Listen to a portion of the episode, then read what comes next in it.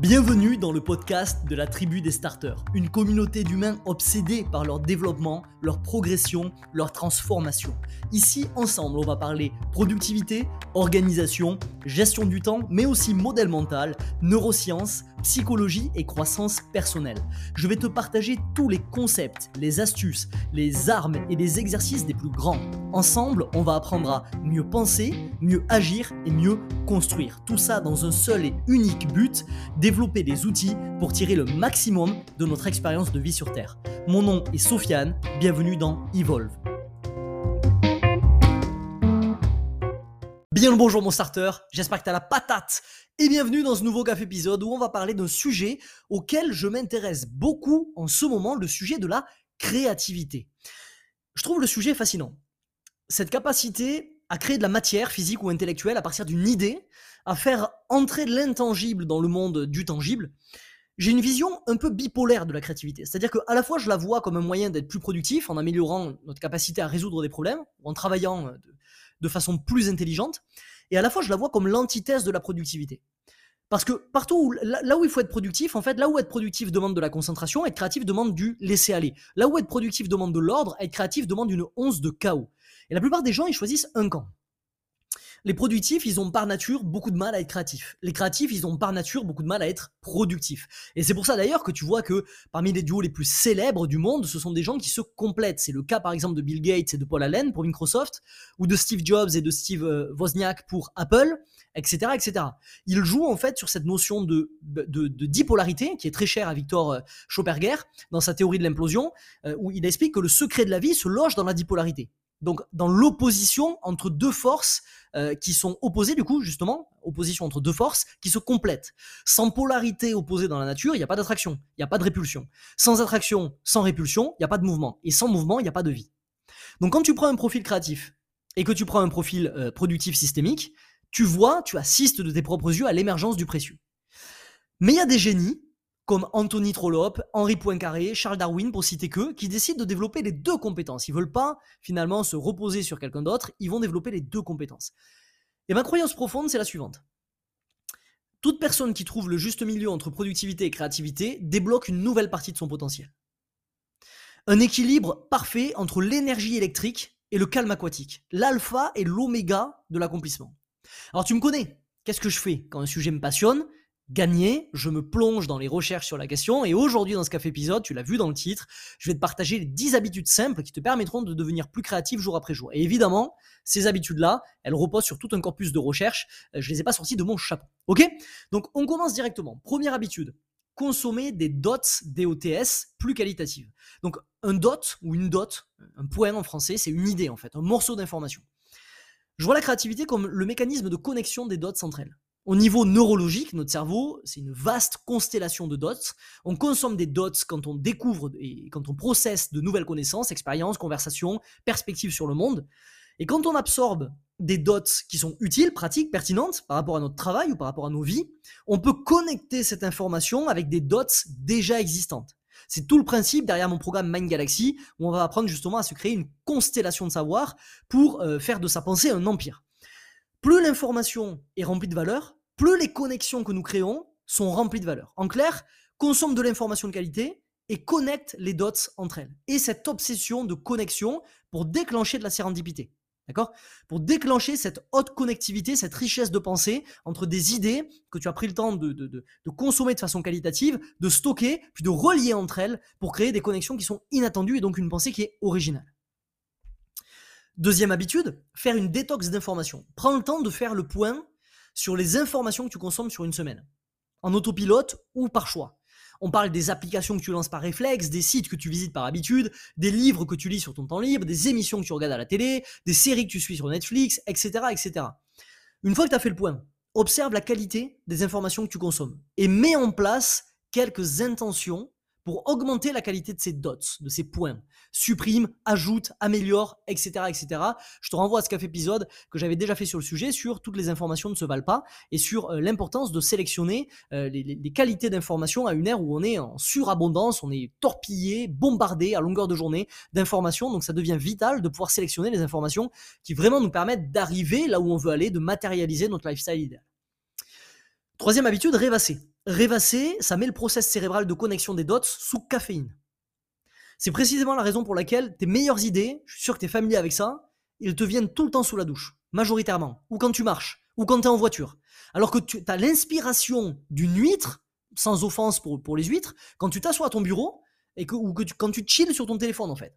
Bloquer du temps chaque semaine pour ne rien faire te rendra plus créatif. C'est pas pour rien que si parmi tous les pontes de la créativité, de la productivité, pardon, on retrouve toujours ce discours qui vise à dire prends le temps de déconnecter, prends le temps de rêvasser, prends le temps de euh, cette opposition encore une fois entre le diffuse thinking et le, focused thinking, donc passer de, de moments de concentration à des moments d'évasion, de lâcher prise, qui permettent donc du coup aux, aux dots que tu as dans ta tête de se connecter entre eux. Ok? Quatrième habitude, faire quelque chose d'habituel et de non énergivore. Et les recherches suggèrent que notre cerveau, connecte bien plus de dots quand on fait quelque chose d'inhabituel, quand on fait quelque chose d'habituel, pardon, qui ne consomme pas toute notre attention. Donc je vais redire le 4 parce que je suis pas sûr de pas m'être trompé. L'habitude 4, c'est faire quelque chose d'habituel et non pas d'inhabituel. Il me semble que je viens de dire inhabituel. Faire quelque chose d'habituel et de non énergivore. Puisque les recherches montrent que le cerveau va mieux connecter les dots quand on fait quelque chose d'habituel qui ne consomme pas toute notre attention. Par exemple, faire la vaisselle, plier le linge, faire le ménage, ce sont aussi ces moments de rêvassement. Ce sont ces moments où finalement notre cerveau, il accepte de pouvoir vagabonder, de faire du mind wandering, comme on dit en anglais, tout simplement dans sa tête, parce que l'action que tu es en train de faire, elle ne demande pas une présence. D'accord? Tu, fais une tâche qui est automatique. Donc ton cerveau a pu la l'automatiser, la déléguer à la partie de ton cerveau qui va le faire sans aucune consommation d'énergie. Et donc du coup, il est plus libre pour se balader dans ta bibliothèque mentale, dans ta constellation de savoir pour faire des connexions. Donc en faisant des tâches habituelles, on occupe la partie motrice de notre cerveau, euh, qui s'ennuie en fait, et on lui laisse toute tout l'espace nécessaire pour former de nouvelles connexions, et ça, ça n'a pas de prix. Cinquième habitude, faire son travail créatif dans une pièce bordélique. Alors ça, c'est le challenge pour des gens comme moi, mais notre environnement, il influence considérablement nos comportements. C'est pas nouveau pour toi, notamment si tu es membre du programme euh, Habitude éternelle. Les recherches vont montrer que on est bien plus créatif dans un environnement qui est bordélique. Et évidemment, ce qu'on gagne en créativité, on le perd en productivité et en concentration, puisque c'est l'ordre physique qui stimule la, productivité et euh, la concentration. Mais quand il s'agit de vouloir être créatif, c'est bien de laisser un peu de bordel partout chez toi pour laisser émerger les idées.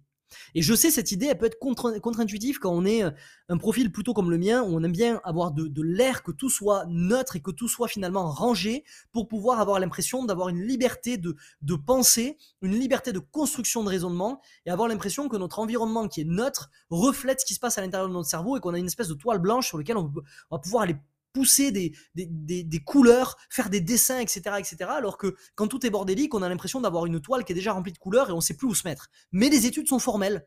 Il y a de fortes chances que ce soit juste un mécanisme de ton cerveau pour essayer de te protéger, de ne pas faire ce qui est désagréable pour toi, c'est-à-dire euh, vivre dans un environnement qui n'est pas rangé. Mais si tu veux être plus créatif, il faut que tu sois plus bordélique au niveau de ton bureau.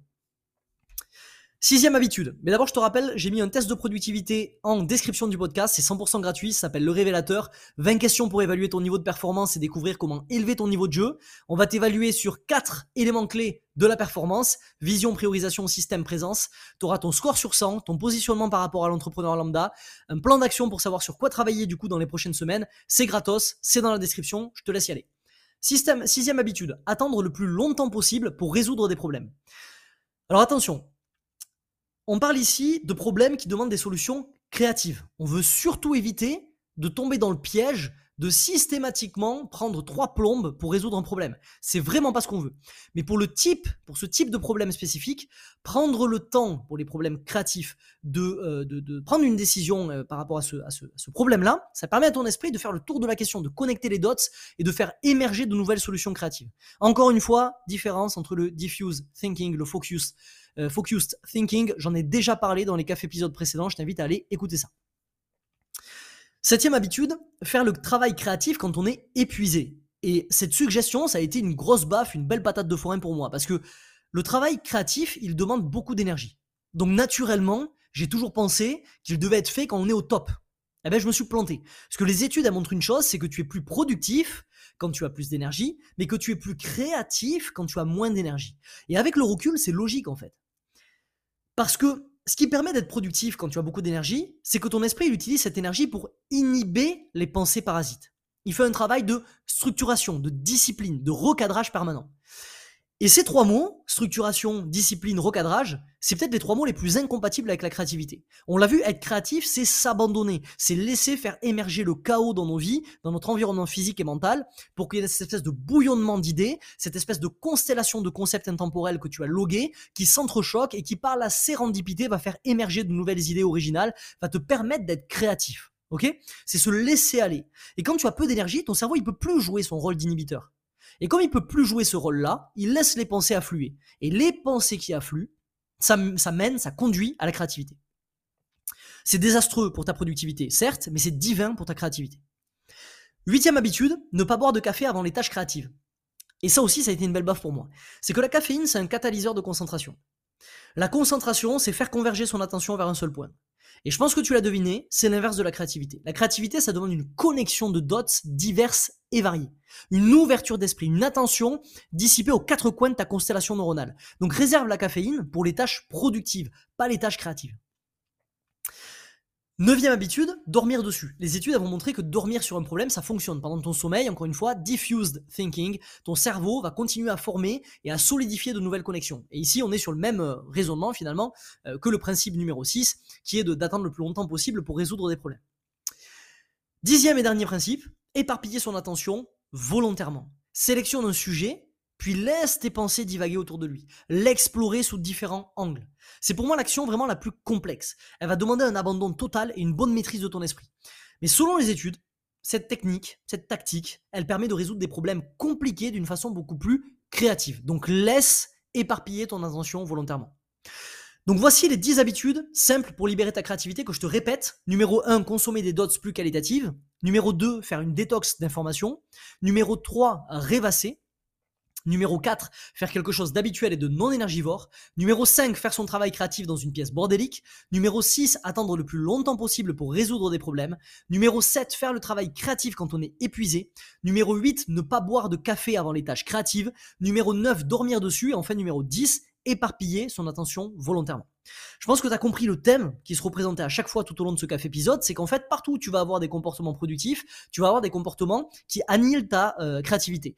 Partout où tu vas avoir des comportements créatifs, tu vas avoir des comportements qui annihilent ta productivité. Le but, comme d'habitude, c'est comme l'amour et le désir dans les relations de couple, c'est pas un problème qui se résout, c'est un paradoxe qui se gère. On met un pied en avant à la fois, un coup le pied gauche, un coup le pied droit. L'équilibre est une constante correction de déséquilibre. Donc en fait, il faut un coup faire des actions euh, pour la productivité, un coup faire des actions pour la créativité, mais tu ne pourras jamais en même temps être et productif et créatif. Tu es soit l'un soit l'autre, puisque ça suscite tout un panel de, compétences, de comportements et même d'ondes cérébrales qui sont différents. Donc du coup, forcément, euh, il faut que tu réserves des temps pour être productif et des temps pour être créatif. Mais si tu utilises ces 10 habitudes-là, tu vas mettre ta créativité sous caféine. Et c'est exactement ce que l'on veut. Ok? C'est tout pour moi aujourd'hui, mon starter. Si t'as kiffé cet épisode, tu connais la chanson. N'hésite pas à me mettre 5 étoiles sur ta plateforme de podcast préférée. Ça va permettre à Evolve de décoller et de bâtir petit à petit une des plus grandes communautés de croissance personnelle en France. Je te rappelle le pacte d'échange de valeur. Je mets tout ce qu'il faut comme énergie de mon côté pour te proposer du contenu qualitatif gratuit, directement activable sur un format relativement court. De ton côté, je te demande rien, si ce n'est que si ça t'apporte quelque chose, eh ben à ce moment-là, tu peux mettre une note, le partager autour de toi, en parler autour de toi, et comme ça, tu contribues à la croissance des vols. On se dit à mardi prochain 7h. En attendant, souviens-toi, chaque nouvelle journée débute avec deux choix, évoluer ou répéter. À toi de choisir, mais n'oublie pas, tu es acteur de ta vie. Un jour, une action. C'était Sofiane. Ciao, ciao. Ce podcast t'a plu et tu veux accélérer dans ta quête de libération de potentiel? Alors rendez-vous dans la description pour rejoindre le cercle privé La Vague, mon contenu le plus percutant. Comme des centaines de starters, tu recevras gratuitement un email chaque matin pour développer les outils qui t'aideront à tirer le maximum de ton expérience de vie sur Terre. A tout de suite de l'autre côté.